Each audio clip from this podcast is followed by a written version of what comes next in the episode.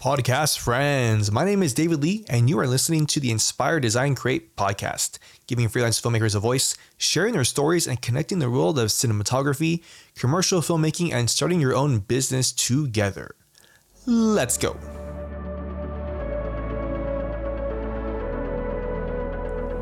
Microphone check. What is going on, friends? Brand new week, brand new podcast episode, and brand new year. We are in January of 2022. Fun fact my birthday is uh, in two days or a day, depending on when you're listening to this. January 3rd, basically.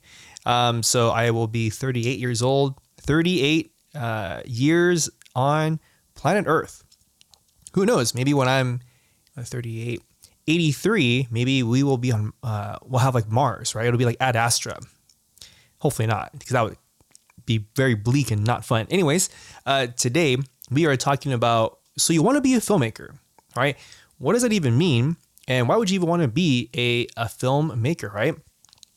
Uh, I think everyone has their own definition of what a filmmaker is, right? You could say, oh, if you want to be like Sam Mendes, you're a filmmaker. If you want to be like Quentin Tarantino, you're a filmmaker. Uh, George Clooney, you're a filmmaker, um, like so on and so on and so on, right? So on and so forth, I should say. Uh, whether again, maybe you want to be a cinematographer, right? A lot of a lot of great cinematographers, I feel, are also filmmakers, right? Because they are uh, just as invested into the story and the characters and the performance as the director, right? And that, that's an amazing duo. You can look at people like Denis Villeneuve and and um, uh, Sir Deakins, Roger Deakins, right? Amazing tag team duo because both of them care about the story, the performance, uh, the acting, uh, the lighting, everything, right? And so, what is it that makes you uh, want to be a filmmaker, right? In this episode, I just wanted to kind of cover uh, the the basics of how you can kind of get started, right? So let's just say, you know, you've been doing this for however many years, seven years, 10 years, four or five years, right? And you've been shooting commercials, documentaries, branding content, right? The run of the stuff that we all uh, get hired to do. Um, but you had started this journey much like myself, to make films, right? Make films, make documentaries, make stories. And along the way, you uh, are trying to identify how you can actually do that, right? Amongst the um, amongst the day to day work that we do. And so one way I have found in order to do that is uh, well, two ways, right? One is you can either uh, shoot a documentary or shoot a, a short film, right? Short film could be uh, two minutes or five minutes, right? Those are typically anything less than 10 minutes is still considered a micro short film. Um, and uh, again, not to say like a micro short film is bad or anything like that, right? It's still it's still a film, right? Uh, both my uh, short films from last year, Heart and The Park, were uh, they won categories for indie short, best indie short film and best micro short film, and they were both less than uh, less than ten minutes. So that being said, right, you've been on this journey for a couple years and you're like, man, I still haven't even made a fucking film, right? How do I how do I get started, right? The, the easiest way is just start with like a micro short film, right? Something that either you can write or you have a director friend that you um, that you collaborate with frequently, and you're like, man, I, I think you know so and so can make a really dope film. And so uh, either you know work with that person and say, hey, what if we come up? What if we came up with like a, a three minute, four or five minute short film, right? Bang, got yourself a short film. All right. How do you uh, how do you actually get started with that? And what are what's some of the value, right? What's some of the ROI on making a short film? And let's, let's start with that, right? The biggest ROI for for me and for you making a short film, right? Continuing your filmmaking uh, career journey is directing your, your first short film, uh, directing or DPing, right? Uh, maybe you're doing both like I do, uh, will give you invaluable knowledge and experience that you can then transfer on set um, to to the knowledge that you would bring for client work, right? So an instance of that is say you're doing like a three day short film, you're working your asses off, right? It's like 14 hour days or 12 hour days, whatever it is.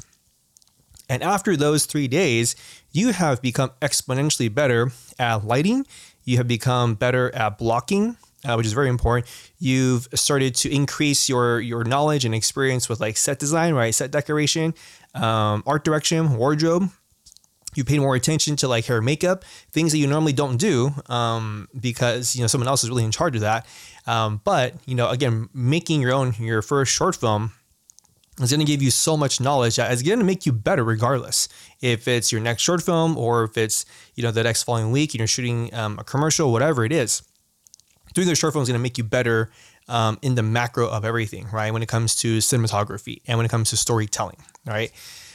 Okay, that being said, um, if you're if you're writing uh, the story and need to fund it somehow, right? You can do one of two things. One is you can just call in as many favors as you can, ask people if they can uh, be, uh, as far as the cast goes, right? Ask a couple of people that you know that you've worked with and just say, hey, I don't, I don't have a budget, but this is a story. Would you like to be a part of my short film? Uh, same thing with crew. And most of the time, like 99% of the time, everyone's gonna say, yeah, right? Because at, least if you're like me, you get tired of doing all the same shit over and over and over again, right? You need some breath of fresh, fresh air. And what better way of getting fresh air than be a short film, right? So 99% of the time, hit up your homies, hit up the homettes. Uh, guaranteed they will want to be a part of your short film, whether they're acting or if they're um, doing hair and makeup or if they're part of your crew, whatever it is, right? If they're PAing, if they're going to be a first AD.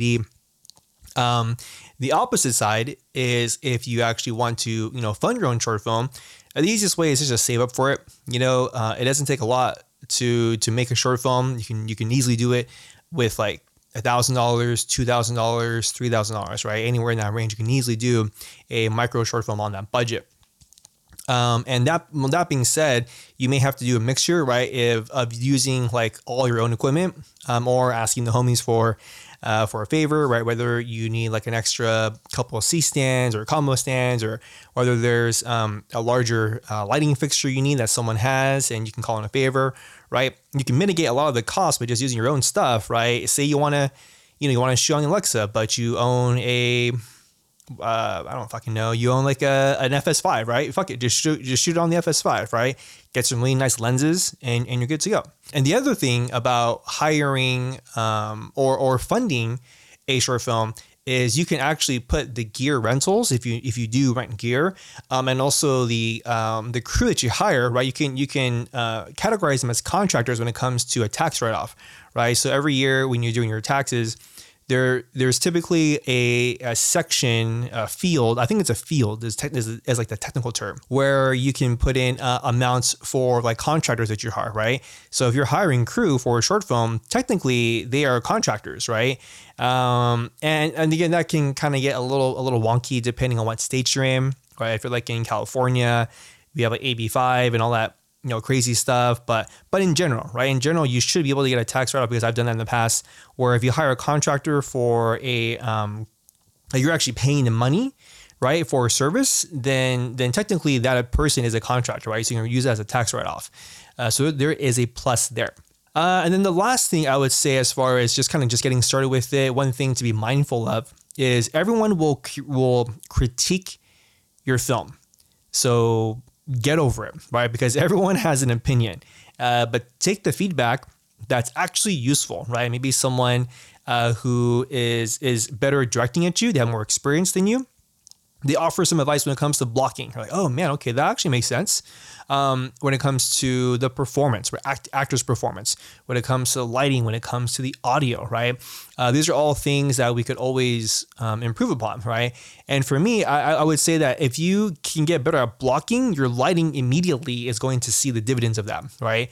Because if you if you if you situate your actors in a really shitty area, then your lighting is going to be shitty too, right? Because you're going to be forced to be shooting in a corner with like no windows, or you're going to be um, shooting up against the windows and you have like 10 windows that you can't block out any of them, right? Um, you're going to be in, in situations where had you actually took the time to think about the blocking, that would have helped out your lighting a lot better, right? And and yes, sometimes you have to sacrifice um, performance, right? A lot of actors like to um, be very theatrical with their with their movement, right? They like to use the whole space, right? Um, which is great. I love that too. But you have to reel them in and say, hey, we are also shooting a micro short film or, or budget short budget short film, low budget short film. We don't have a lot of money here. And so I can't light this space 360. Um, I, you know, otherwise it's just going to be a running gun and it's just going to look like, oh, it's going to look like trash, right? Because trust me, you, you've probably been there before, right? Where you've tried to shoot 360 degrees, but there's, you know, a window that's like IRE 100. And all of a sudden, if you turn 45 degrees, you know, you're you're shooting it down into like a hallway with like with like no windows, no lights, right? And that's that's a shitty ass time to be in, right? So um, uh, look for inspiration, right? Look for movies, look for TV shows. You're like, man, the blocking was so fucking good in this because the lighting was so good, right? So prime example, a new show on HBO Max um, called Station Eleven. Uh, the cinematography is is beautiful, but the blocking is so simple, right? It works. There isn't like crazy you know, Steadicam oneers. There isn't, you know, like all these like huge like techno crane moves that go from a park and all of a sudden they're moving in to like an apartment complex whatever like that, right? It, it's so simple, but it works. And because it's so simple and it works, the lighting you can tell is so like finesse. Like every fucking shot in that show is like a frame grab, right? Um, and that's that's what I prefer. That's my style. Uh, maybe you have a different style, right? Maybe you like blown out windows, or you like super crunchy darks, whatever it is, right? Everyone has their own taste. Um, so again, everyone will critique your film. Just just be okay with it. Uh, don't take it personal, even though it's very easy to take your own film personal, right? Because you wrote it and you spent time on it, and it's your story, right? But at the end of the day, um, if you're going to share with people, you have to be okay and understanding and accept that people are gonna people are gonna say good things about it. People are gonna say not so good things about it, right? So just take that with a grain of salt. All right, that is it for this episode. I hope you guys enjoyed it, um, and I hope it I hope it gave you some inspiration and some things to take away from uh, really just continuing your journey as a filmmaker. Right, I consider myself um, as a filmmaker, not just because I took two short films to festivals, but the reason why I started this whole this whole journey in, in, the first place of cinematography and and being in video and film production is because you know I really do one day want to I don't know if it's me feature films or whatever it is, but I I want to be involved in storytelling. And yeah, yeah, you can storytell through commercials and ads. Yeah, I mean that shit's been said over and over again, right? But I'm not at the level where you know I'm shooting like five million dollar Nike commercials that are like ten minutes long, right? Like I'm not at that level yet. Uh, so uh, I have to do other things in order to tell stories, right? And and what better way than to uh, do short films? So if you guys like this episode, please rate it on iTunes podcast. I would appreciate it. Please make sure to follow the uh, podcast. It is on Spotify and it is also on Apple Podcasts, right? So maybe you're an Android and you got to use Spotify, right? It's all good. Uh, what else? Um, prepping for a first shoot uh, next week. Uh, should be pretty simple, just a corporate corporate gig, nothing nothing too fancy. I'm shooting on the red though, which is weird.